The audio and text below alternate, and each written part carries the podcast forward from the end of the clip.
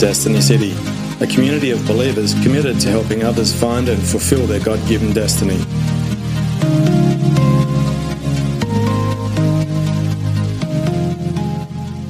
How many of y'all have, have been, I mean, unless you live on another planet, you probably have heard about identity theft. Anybody ever heard about identity theft? I mean, it's so prevalent. I mean, people are, stealing people's ID.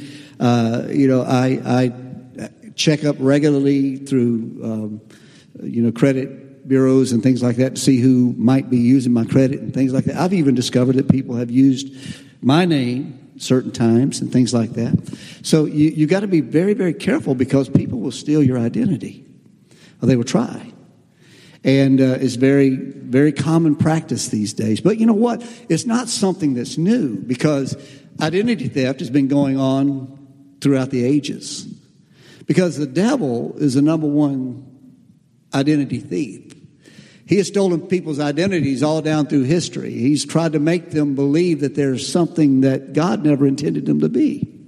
That's his biggest device. And if he can, can uh, steal your identity, then he's got you.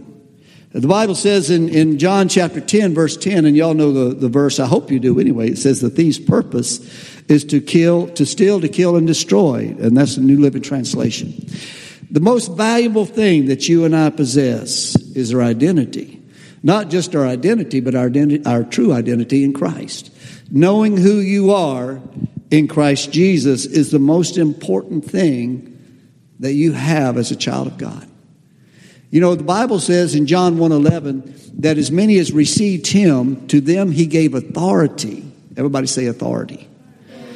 Authority to be called or to become sons of God. And that word sons there, I mean, don't, don't think that it just is to the male gender, it's gender neutral.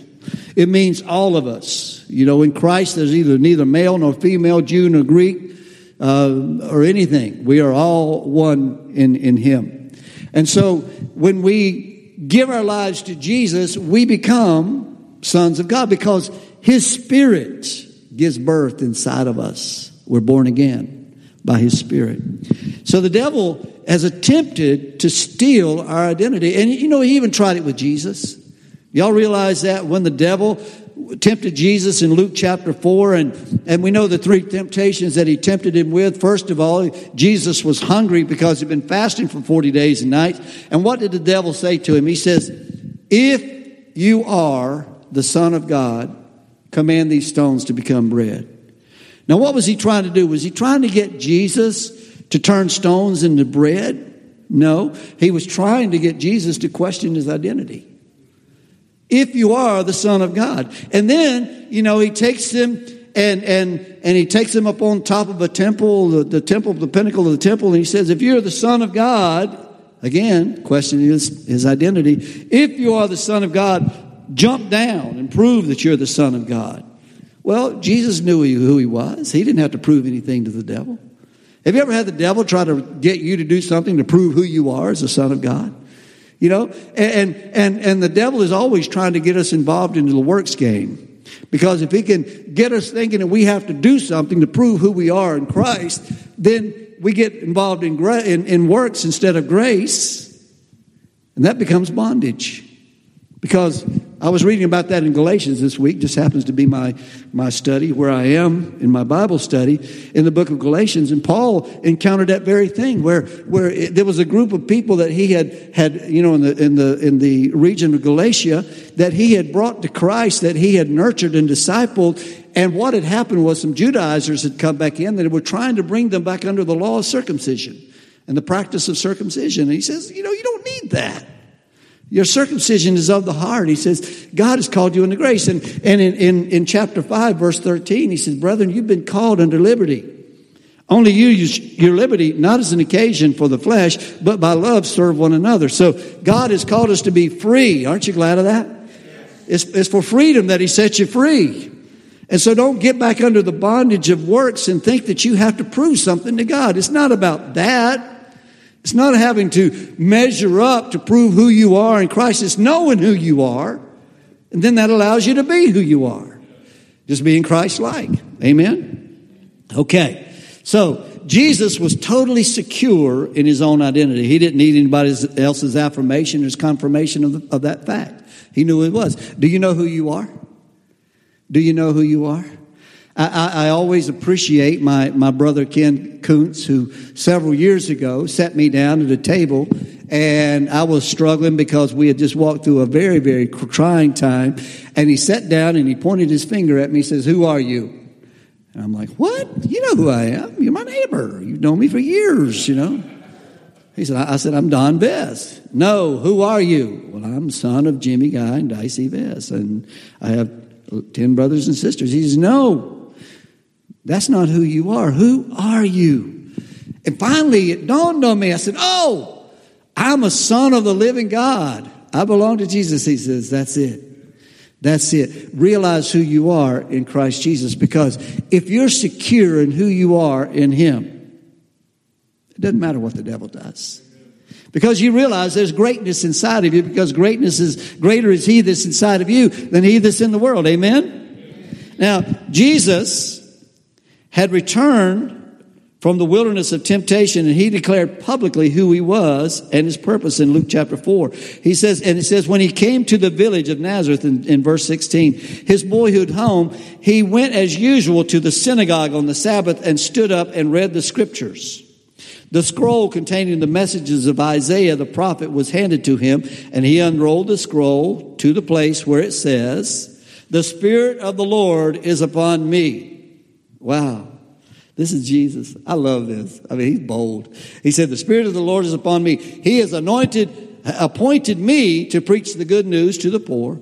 He has sent me to proclaim that captives will be released, that the blind will see, that the downtrodden will be free from their oppressors, and that the time of the Lord's favor has come. He rolled up the scroll, handed it back to the attendant, and sat down, and everyone in the synagogue stared at him intently. Then he said, This scripture has come true today before your very eyes. Because they've been looking for the Messiah. Now Jesus is right there. He's proclaiming to them, I'm the one. I mean, this is me. I'm the Messiah. I've come. He knew who he was. He was secure in who he was. Does it bother you to call yourself a son of God? It shouldn't. It shouldn't. Matter of fact, it should give you a sense of security knowing that you are a son of God.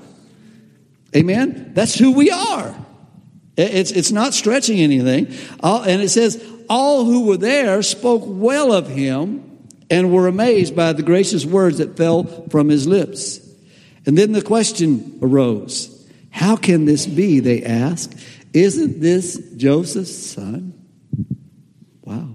Then he said, Probably you will quote me this that proverb, physician, heal yourself, meaning, why don't you do miracles here in your hometown like you did in Capernaum?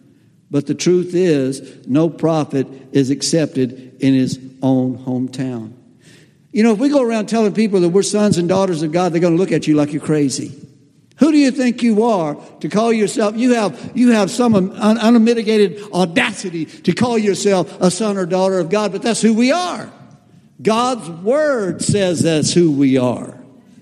The people, especially his hometown, question his identity, and people are always going to question your identity. And more importantly, the devil is going to question your identity. He doesn't want you to realize who you are. In Matthew chapter 16, verse 13, it says, When Jesus came to the region of uh, Caesarea Philippi, he asked his disciples, Who do people say that the Son of Man is?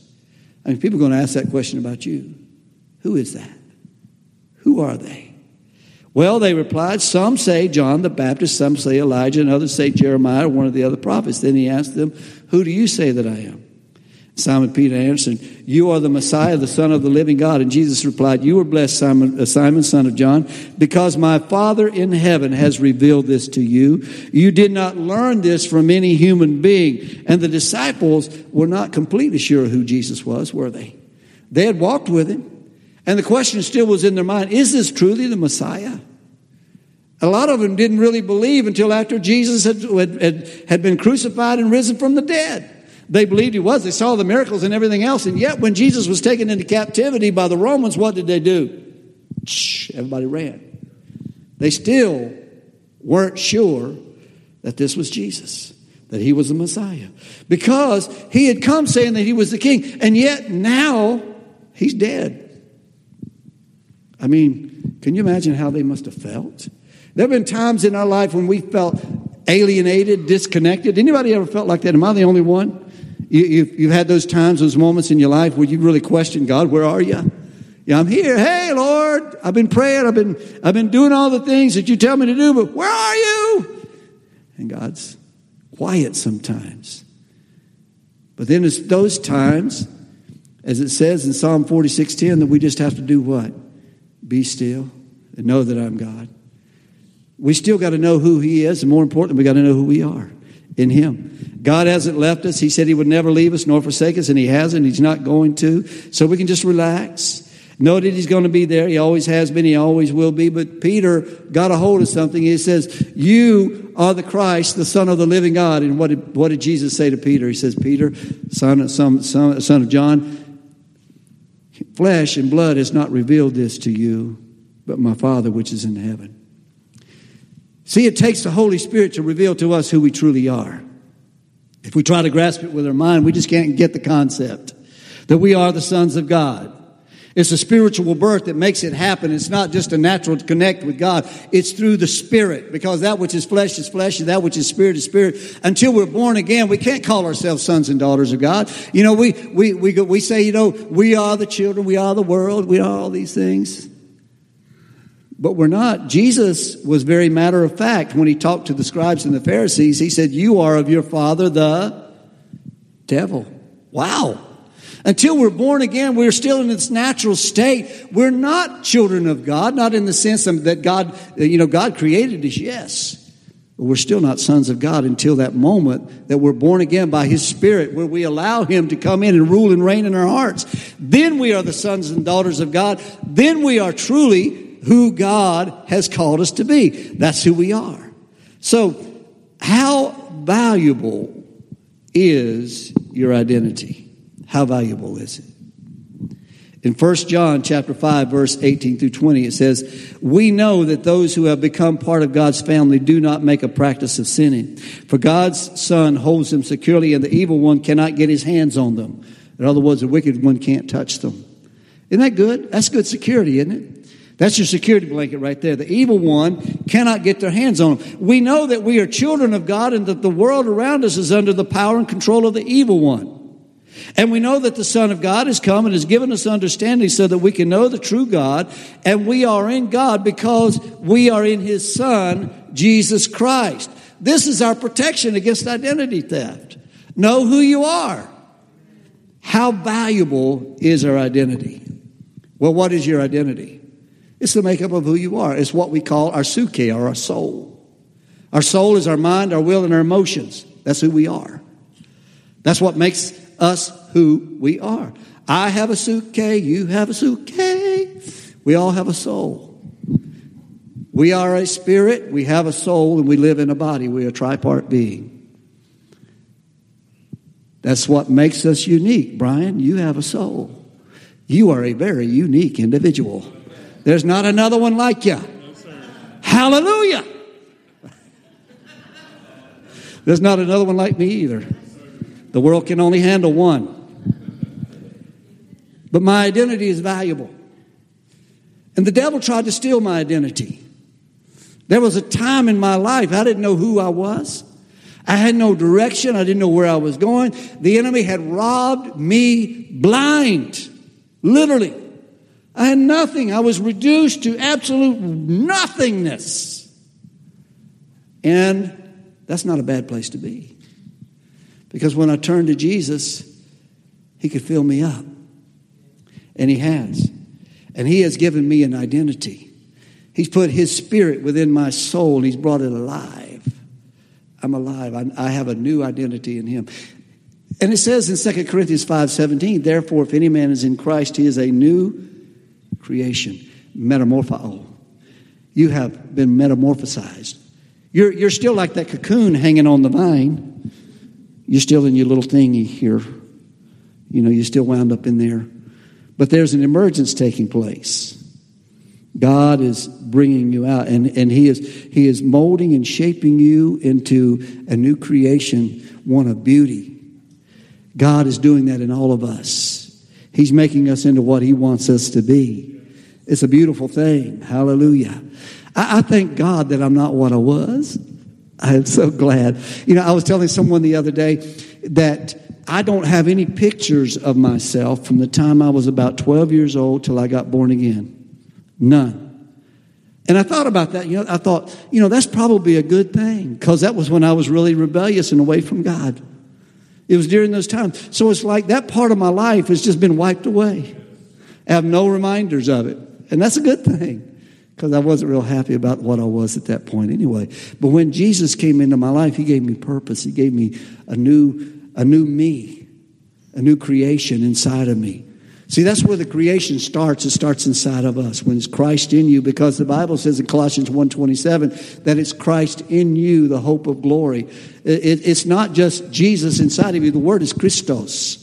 C-H-R-I-S-T-O-S, which means anointing, because that's what Christ means. Anointed or anointed one. So we got the anointed one inside of us, and that's what gives us the ability to change. We can't do it on our own, but with Christ in us, we become like him and we become a direct reflection of who God is. Because Jesus said, If you've seen me, you've seen the Father. And if people see Jesus inside of us, who do they see? They see the Father. They see the Father. That's our identity. And the enemy would try to steal that away from us. Jesus said to his disciples in Matthew 16, 24, he says, If you, any of you wants to be my follower, you must put aside your selfish ambition shoulder your cross, come follow me. Now, what happens at a cross? What's it for? It's an instrument of death. So it's the instrument of death of what we were. But at the cross, there's also something that took place. It's like a crossroads of where we were in life. We were going in one direction and now we repent and we're going in another direction. Or we were going this way, but now we're going that way. God has changed us and given us a new identity. And, and, and so uh, God, God is doing something in us. He says, You must shoulder your cross and follow me. If you try to keep your life, that word life there is, is in the King James, if you try to keep your soul. Your soul, what is your soul? Your mind, your will, your emotions, your suke. If you try to keep that, in the, in the Latin, the word is psyche. Same word. In the Greek, it's suke, P S U C H E, suke. But in the Latin is psychos, P S Y C H O S, psychos. Same thing. And, and, it, and it deals with who we are and our emotional, our, uh, our thinking, and, and the way that we make decisions and those kind of things.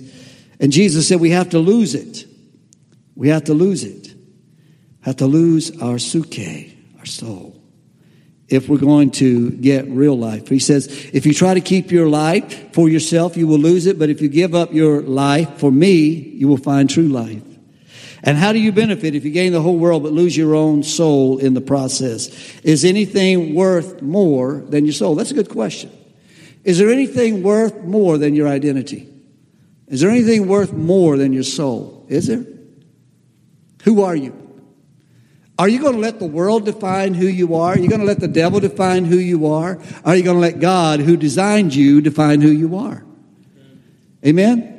That's what happens when we become born again. We turn our will toward God and we surrender to Him. God begins to define us. We have a new purpose. We have a new reason for living because God puts it inside of us. He changes our suitcase so we become a different being. I don't want to get too deep into the to the Greek and all of that stuff. It was really, you know, I can just tell you in English and you'll still understand.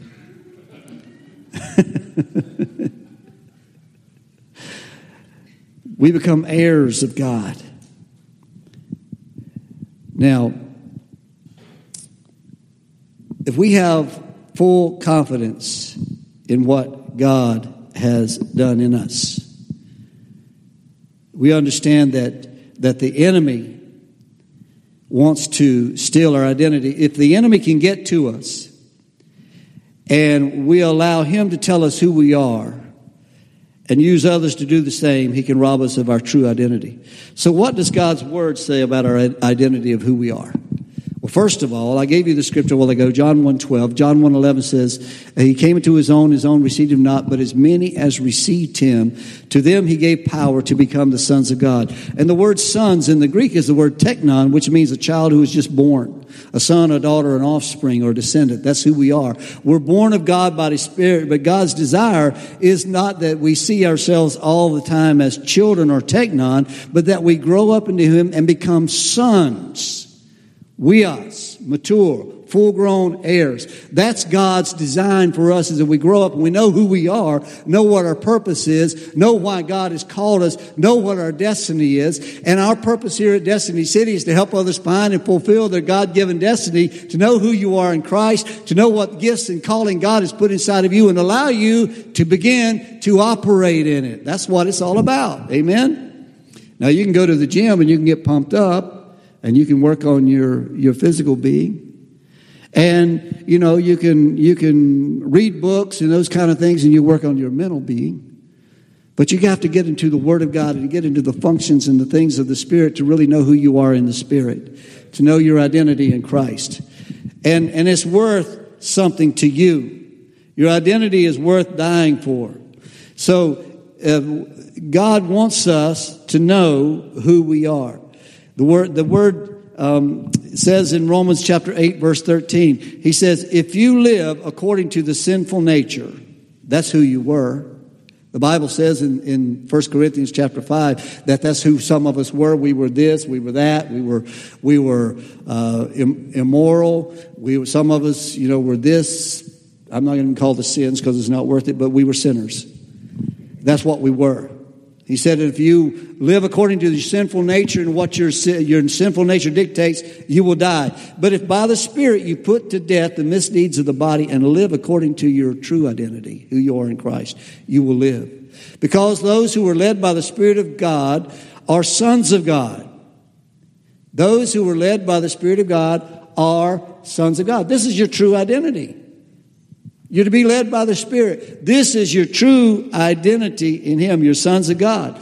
For you did not receive a spirit that makes you a slave again to fear, but you received the spirit of, there's the word, sonship. Everybody say sonship. sonship. And by him we cry, Abba, Father. The Spirit Himself testifies with our spirit that we are God's children. Well, if the Spirit Himself testifies with my spirit that I'm His child, that's enough for me. I don't need anybody else telling me. That's enough. If, if the Father witnesses with me that I'm His child, guess what? I am. So nobody else can tell me that I'm not because His Spirit says that I am. His Word says that I am. Hey, that's good stuff. I mean, we ought to pause right there and just have a shouting time. Amen. now, if we are children, then we are heirs. Wow. If we're children, then we are heirs. I mean, come on now.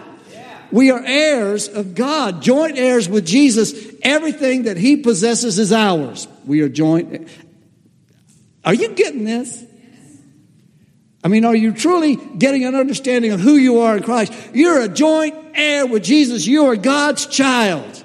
That's exciting to me. I don't know about you, but I get all worked up thinking about that.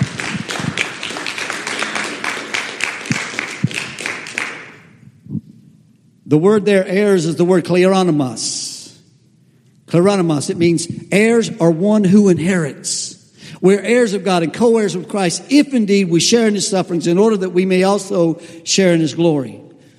And, and the word sonship there is the word huiothesia. It means adoption as son of full heirs to all that the Father has. We are full heirs.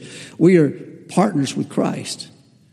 I mean, we're on equal partnership with him. That's cool stuff. I mean, somebody looks at you and say, who do you think you are? The son of God? I say, yeah, I am. Because God's word says that I am.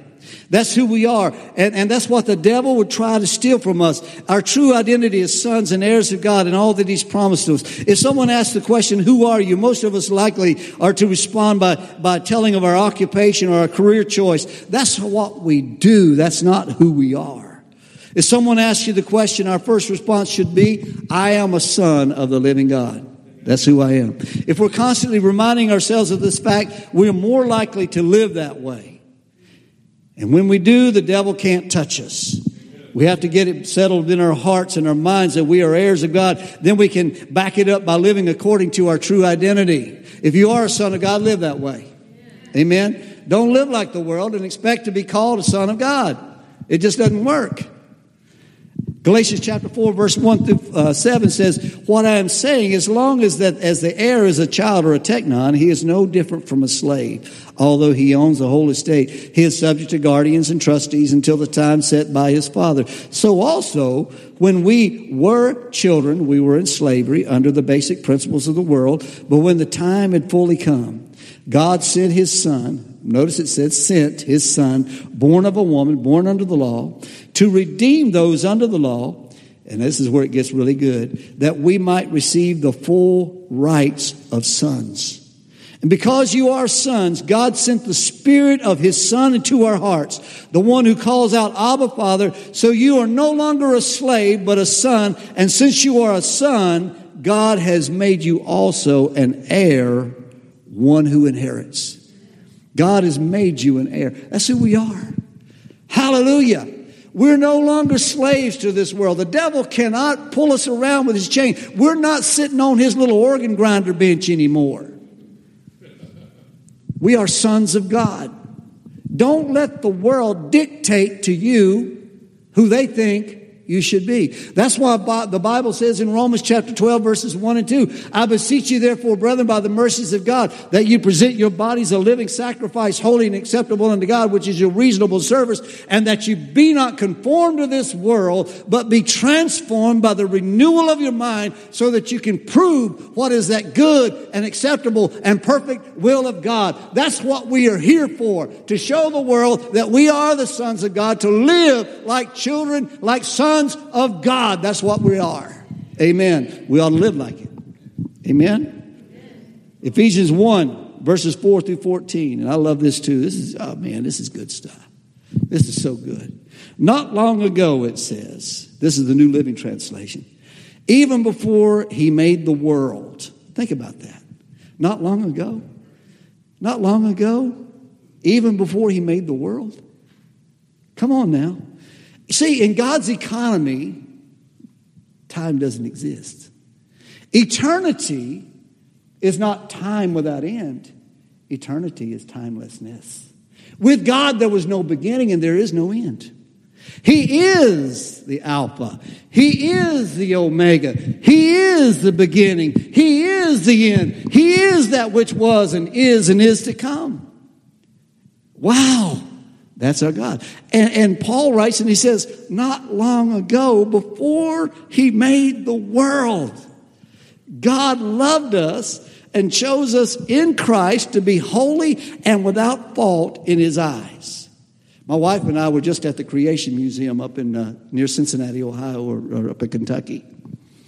And, and it was amazing to, to see all of the exhibits and things that they had in there. Now, you know, man believes that the world is billions and billions of years old. And the Bible says that, you know, if we look at it at the scriptures and what the scripture says, we're only 6,000 years old. And I think, what difference does it make? Because with God, there's no end and there's no ending. No ending. There's no beginning, no end. So if it's billions and billions of years, that just proves how great God is. That makes him greater. If it's only 6,000 years and he did all that in 6,000 years and brought us up to this point in 6,000 years, that, that's incredible too. It doesn't matter. God is, is God. And he is eternal. He is, has no beginning. Has no end. And before the foundations of the world, God was thinking about you and you and you and you and you and all of us. He had a design. He had a purpose for you. You were on his mind. Hallelujah. God loved us. He chose us in Christ to be holy and without fault in His eyes before the foundations of the world. He had already set things in motion. His unchanging plan has always been to adopt us into His own family, bringing us to Himself through Jesus Christ. And this gave Him great pleasure. So we praise God for his wonderful kindness he has poured out on us because we belong to his dearly loved son. He is so rich in kindness that he purchased our freedom through the blood of his son and our sins are forgiven. Another good place to shout. He showered his kindness, kindness on us along with all wisdom and understanding. God's secret plan has now been revealed to us. It is a plan centered on Christ designed long ago according to his good pleasure. And this is his plan. All right, here it is. This is his plan. At the right time, he will bring everything together under the authority of Christ, everything in heaven and on earth. Furthermore, because of Christ, we have received an inheritance from God, for he chose us from the beginning. And all things happen just as he has decided long ago. God's purpose was that the that we who were the first to trust in Christ should bring should praise our glorious God. And now you also have heard the truth, the good news that God saves you. And when you believed in Christ, all right, here it is. When you believed in Christ, he identified you as his own by giving you the Holy Spirit, whom he promised long ago. The Spirit is God's guarantee that he will give us everything he has promised and that he has purchased us to be his own people. And this is just one more reason to praise our glorious God. I agree with that. We ought to be praising him right now. We ought to just be coming unglued, thinking about all that God has done for us. Now, this, this, this is just a picture of what the devil tries to do to us. There, there was a man that was, he was walking through the forest one day and he found a young eagle that had fallen out of its nest. He took it home. He put it in his barnyard where, he, where it learned to eat and behave like the chickens. One day, a naturalist passed by the farm and asked why it was that the king of all birds should be confined to live in the barnyard with the chickens. The farmer replied that since he had given it chicken feed and trained it to be a chicken, and consequently it had never learned to fly, since now it behaved as the chickens, it was no longer an eagle. Yeah, that's what the devil tries to make us think. That we're not sons of God, that we're just children of this planet, that we came from nothing, we live as nothing, and we die as nothing. We're just, you know, just a glimpse in time, and that's it. That's what the devil would make us believe. We're much more important than that. Because God has placed intricate value in us. And just like that eagle that had determined in his own mind that it was no longer an eagle. And still it has the heart of an eagle, replied the naturalist, and can surely be taught to fly. He lifted the eagle toward the sky and said, You belong to the sky, not to the earth. Stretch forth your wings and fly. The eagle, however, was confused.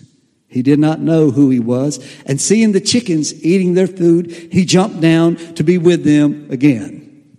Wow, that reminds me of some folks in this world that can't get a glimpse of who they really are. And so they go around eating the food and slop of this world when God has given us food at his table. Yeah. So we just like that eagle, we just jump down like the chickens. And anyway, he jumped down to be with them again. So the naturalist took the bird to the roof of the house and urged him again, saying, You are an eagle, stretch forth your wings and fly. But the eagle was afraid of his unknown self and world and jumped down once more for the chicken food. Finally, the naturalist took the eagle out of the barnyard to a high mountain. There he held the king of the birds high above it and encouraged him once again, saying, You are an eagle. You belong to the sky. Stretch forth your wings and fly. The eagle looked around, back toward the barnyard and up to the sky. Then the naturalist lifted him straight toward the sun, and it happened that the eagle began to tremble.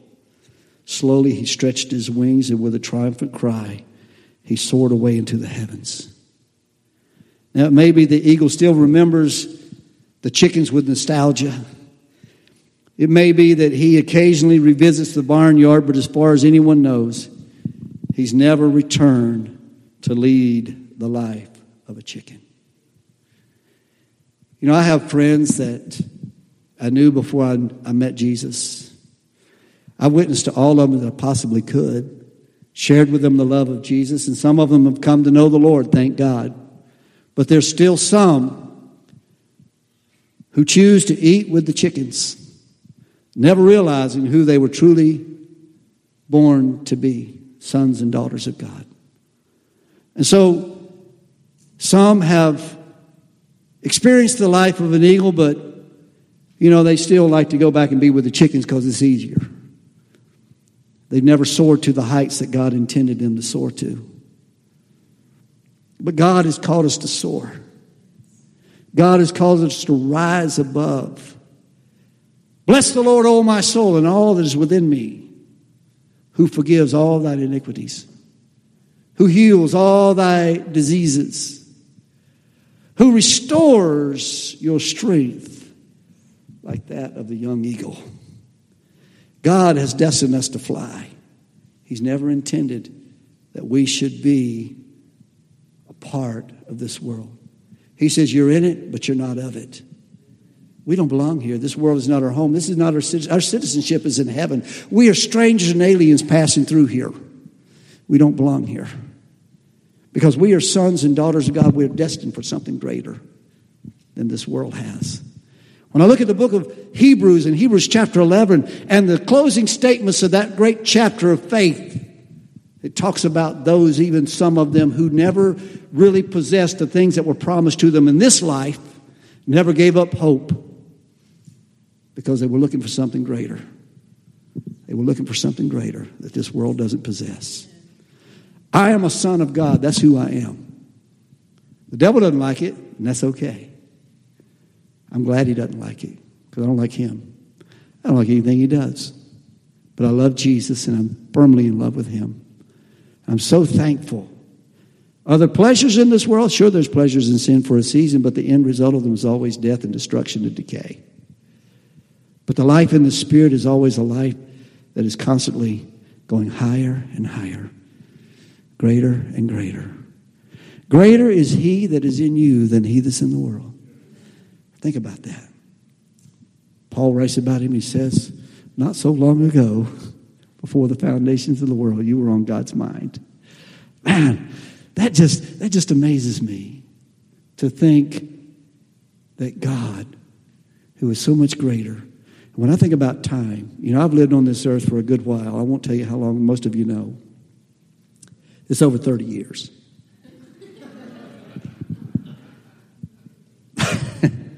A lot, a lot over 30 years. But anyway, it seems like a long time, but yet a short time. But in light of eternity, it's just a glimpse. What is your life? It's even a vapor that appears for a little time and then vanishes away. That's what our life here on this earth is. But a life in eternity is one that never, never ends. And to think of it, folks, we were always eternal because we were in the heart and mind of God before the foundations of the world. We were already in God's thinking. He was planning his family, and you're part of it. Aren't you glad of that? Don't let anybody steal your identity. Don't let the devil try to tell you who you are. Know who you are. And when the enemy comes, understand this the devil is a liar. He's always been a liar, and he always will be a liar. Jesus said he was a liar before the very beginning. He always has been, he always will be. And he loves to lie, and he loves to steal, he loves to kill, and he loves to destroy. That's all he knows how to do and pervert. He'll take the truth of God and try to twist it. Sometimes it even sounds good, but it's always a lie. Don't let the devil lie to you anymore. Know who you are. Listen to the voice of the Father. Get your instructions from Him. Walk in the light of truth. Walk in the Spirit, and you will not fulfill the lust of the flesh. You don't have to worry about it. It's not a grievous thing, it's not a hard thing. It's just simply walking in the light of the truth, knowing who you are in Christ Jesus. And as a child of God, knowing who you are in Him, that takes all the work out of it. Daddy loves me, He's going to take care of me. I don't have to worry about a thing. Amen? Amen. Amen. This is good stuff. Father, we thank you. We thank you for the truth that you have given us of who we are. And Lord, we make a choice not to allow the enemy try to define who we are, tell us that we're something that we're not. I thank you, Lord, that we are sons of God, that we belong to you. Father, some of us are just teknons. We're just brand new in this thing. We've been born by the Spirit of God. We've been brought into the family of God, but we're growing into huios. We are coming into that relationship with you where we understand who we are. We're getting a hold of the truth of who we are, and we're beginning to function in it, Lord. We know that you've given us a divine plan and destiny for our lives. And God, we want to follow it. We want to be what you have destined us to be. Lord, and we thank you, Father, you give us the ability by the power of the Holy Spirit to fulfill our destiny the way you designed it to be. You've been listening to Destiny City, a community of believers committed to helping others find and fulfill their God given destiny. For more information, visit us online at destinycity.org.